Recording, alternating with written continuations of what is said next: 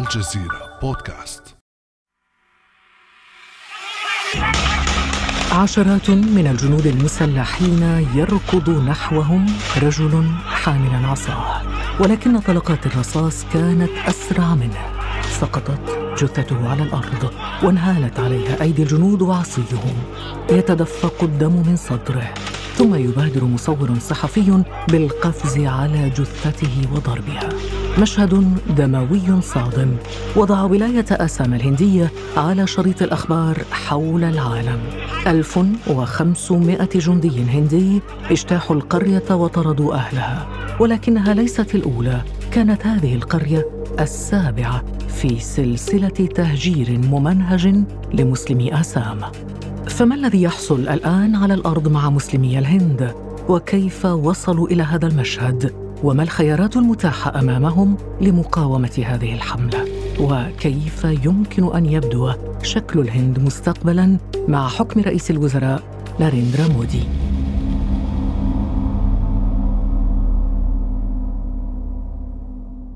بعد أمس من الجزيرة بودكاست أنا خديجة بن جنة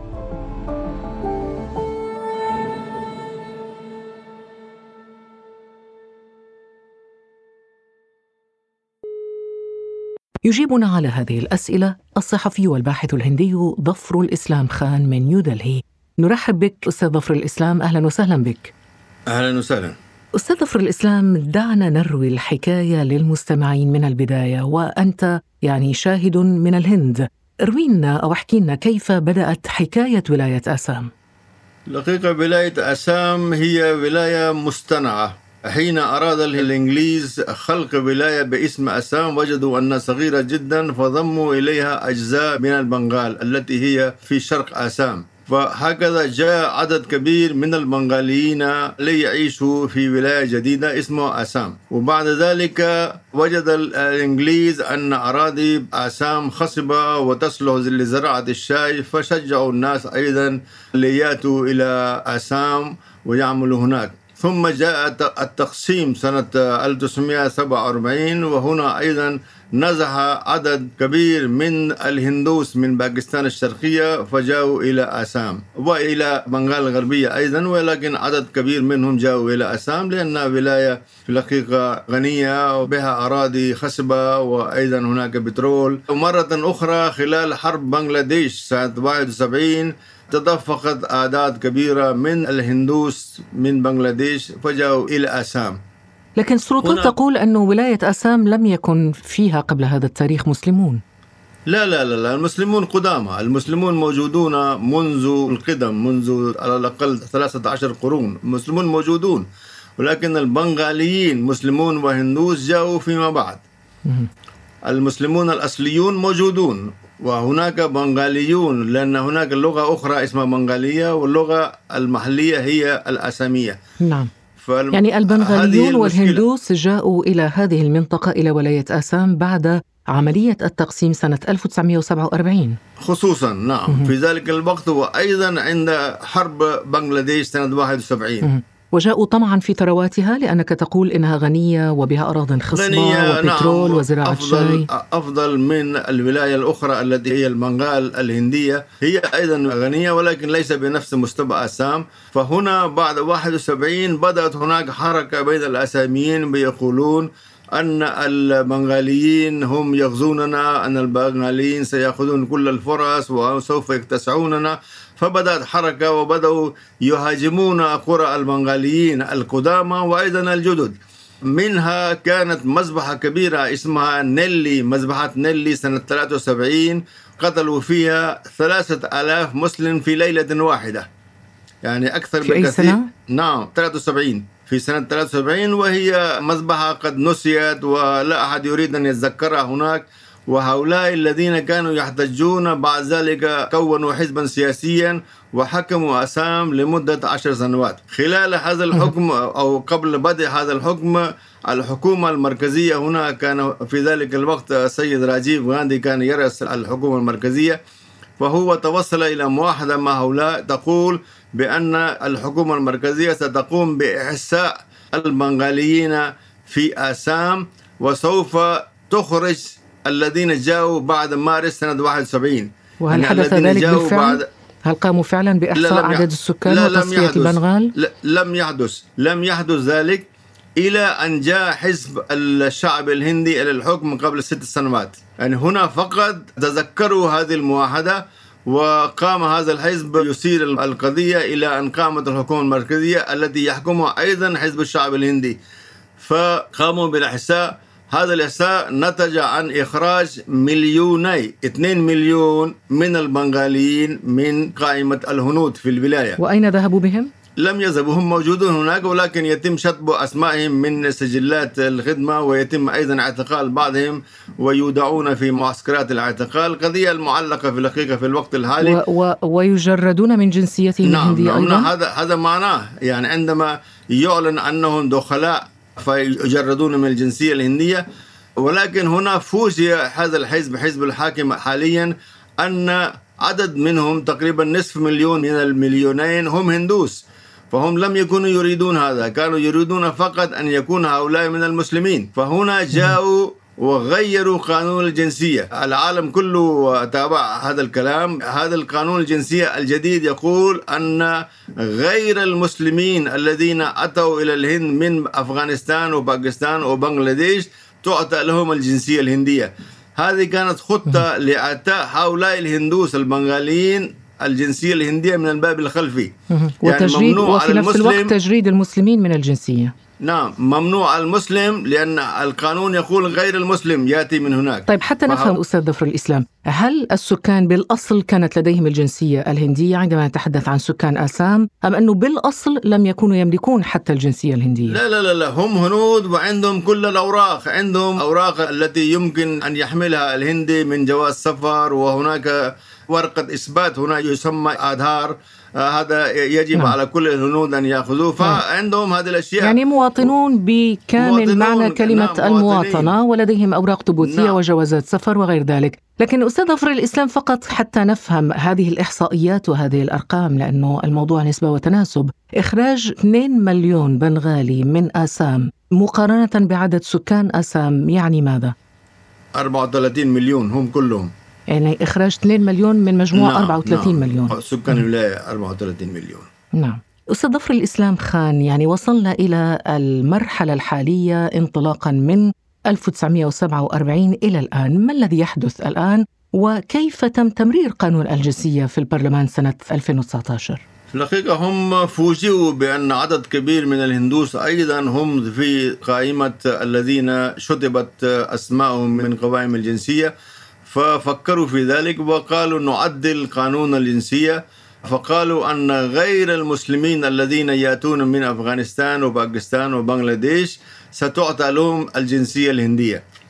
هذا كان لقبول هؤلاء من الباب الخلفي ثم فكروا في تعميم هذا على كل الهند. يعني ليس فقط في أسام. وقالوا سوف نقوم بهذا الإحساء في كل الهند لإخراج الدخلاء.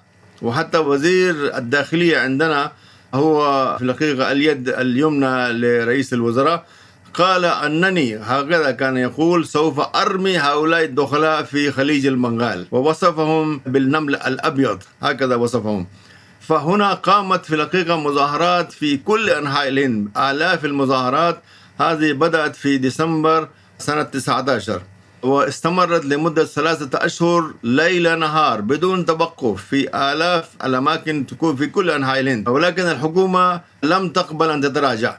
وهنا جاءت أزمة الكورونا. جائحة الكورونا جاءت فالحكومة استغلت الأزمة وفضت المظاهرات بالقوة. فالقضية في الحقيقة الآن متوقفة والحكومة تقول أن عندما تنتهي أزمة الكورونا سوف نعود إلى هذا الأمر وسوف نقوم بإجراء الإحساء في كل أنحاء الهند.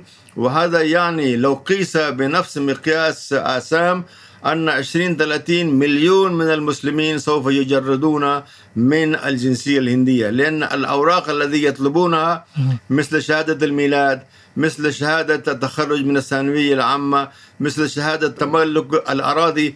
هذه الأوراق ليست موجودة عند كل الهنود حتى الهندوس ليس عندهم. ولكن الهندوس عندهم باب خلفي للدخول من بأن يدعي بأنه جاء من باكستان أو جاء من بنغلاديش. ولكن المسلم ليس عنده. فلو طبق قانون الجنسية الجديد بالفعل هذا معناه إخراج تقريبا 30 مليون من المسلمين من قائمة الجنسية. هؤلاء يصبحون مثل البدون في بعض دول الخليج.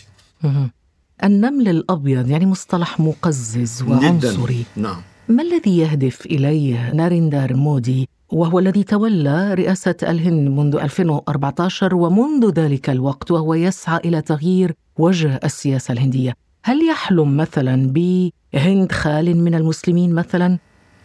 نعم في الحقيقة الحركة التي ينتمي إليها مودي وهي ال RSS الحركة الأم التي لها أذرع كثيرة مئات من المنظمات ومنها حزب الشعب الهندي الذي يقوده الآن السيد مودي. هذا الحزب قائم أساسا على أعداء ثلاثة شرائح المسلمون والمسيحيون والشيوعيون. هم هكذا يقولون في أدبياتهم أن هؤلاء أعداء الهند ولا بد من التخلص منهم. ولكن أكبرهم المسلمون.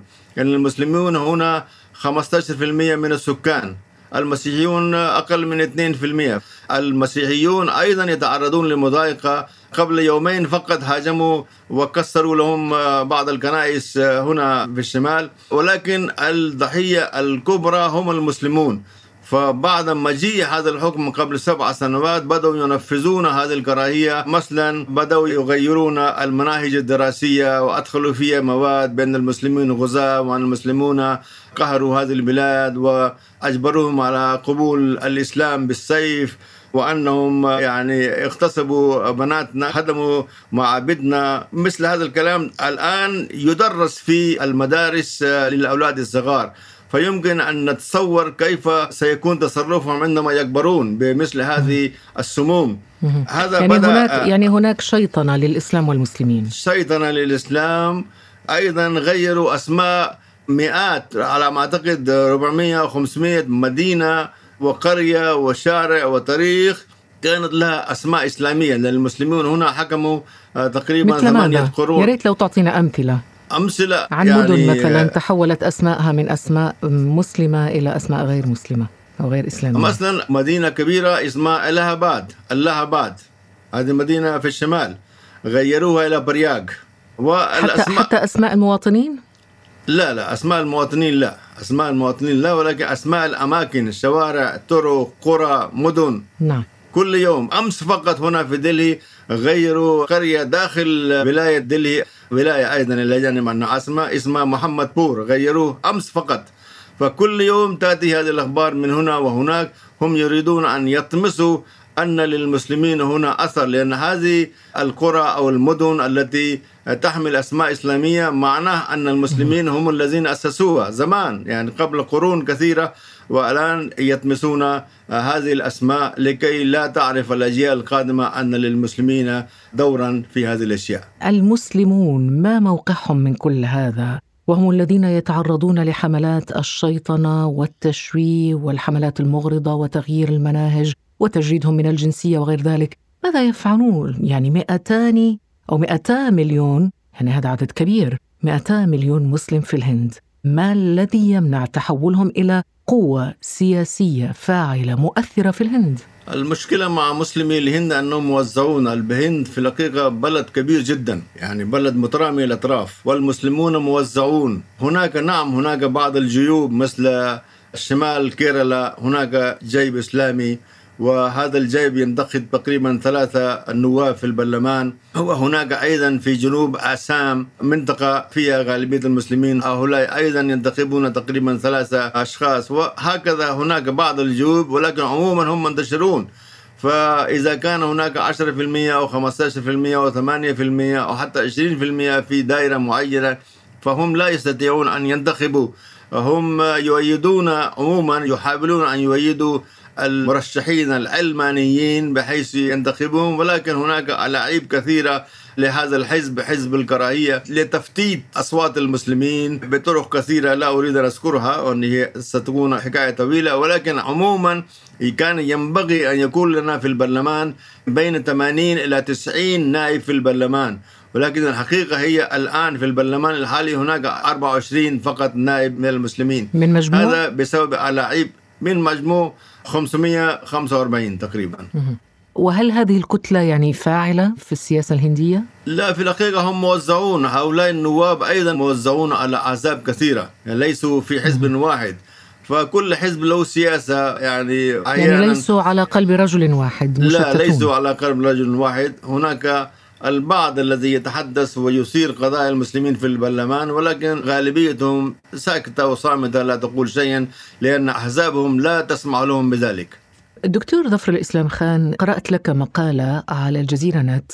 قلت في هذه المقالة أنه عن عملية التهجير في ولاية أسام بأنها كادت أن تمر مرور الكرام دون أن يشعر بذلك أحد لولا انتشار مقطع الاعتداء على جثة القروي. التي شاهدناها جميعا وكانت صادمة في الحقيقة للجميع هل ما زالت حملة التهجير هذه مستمرة؟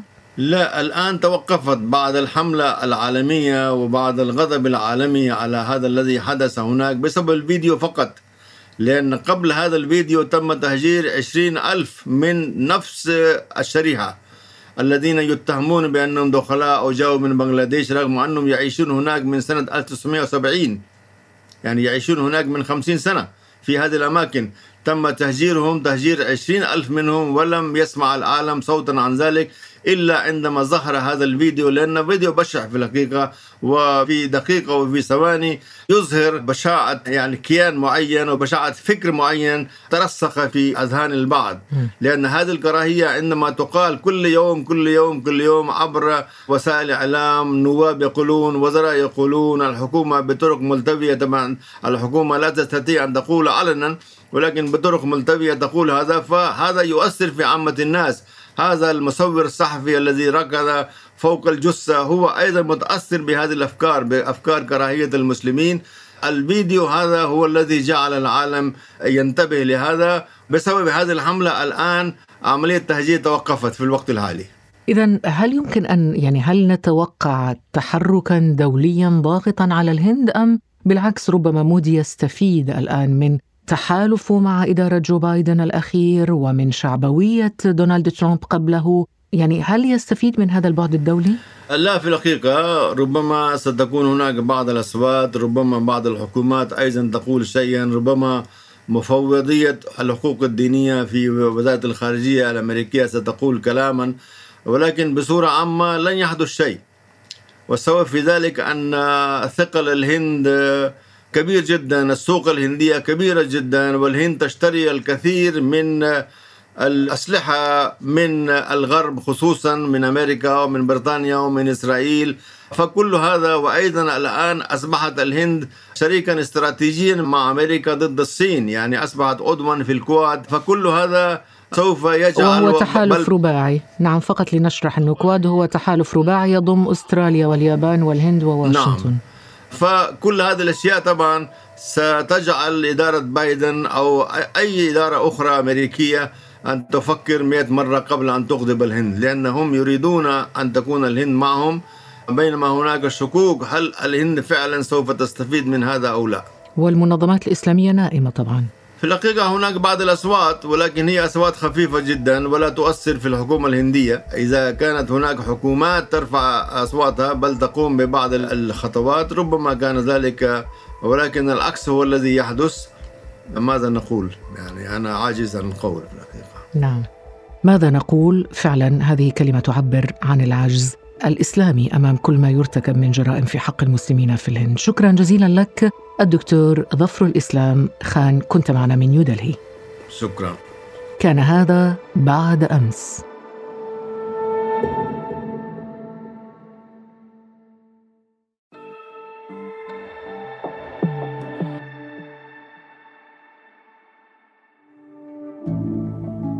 على تواصل مستمر مع الجزيرة بودكاست ولا تنسى تفعيل زر الاشتراك الموجود في تطبيقك لتصلك الحلقات يومياً.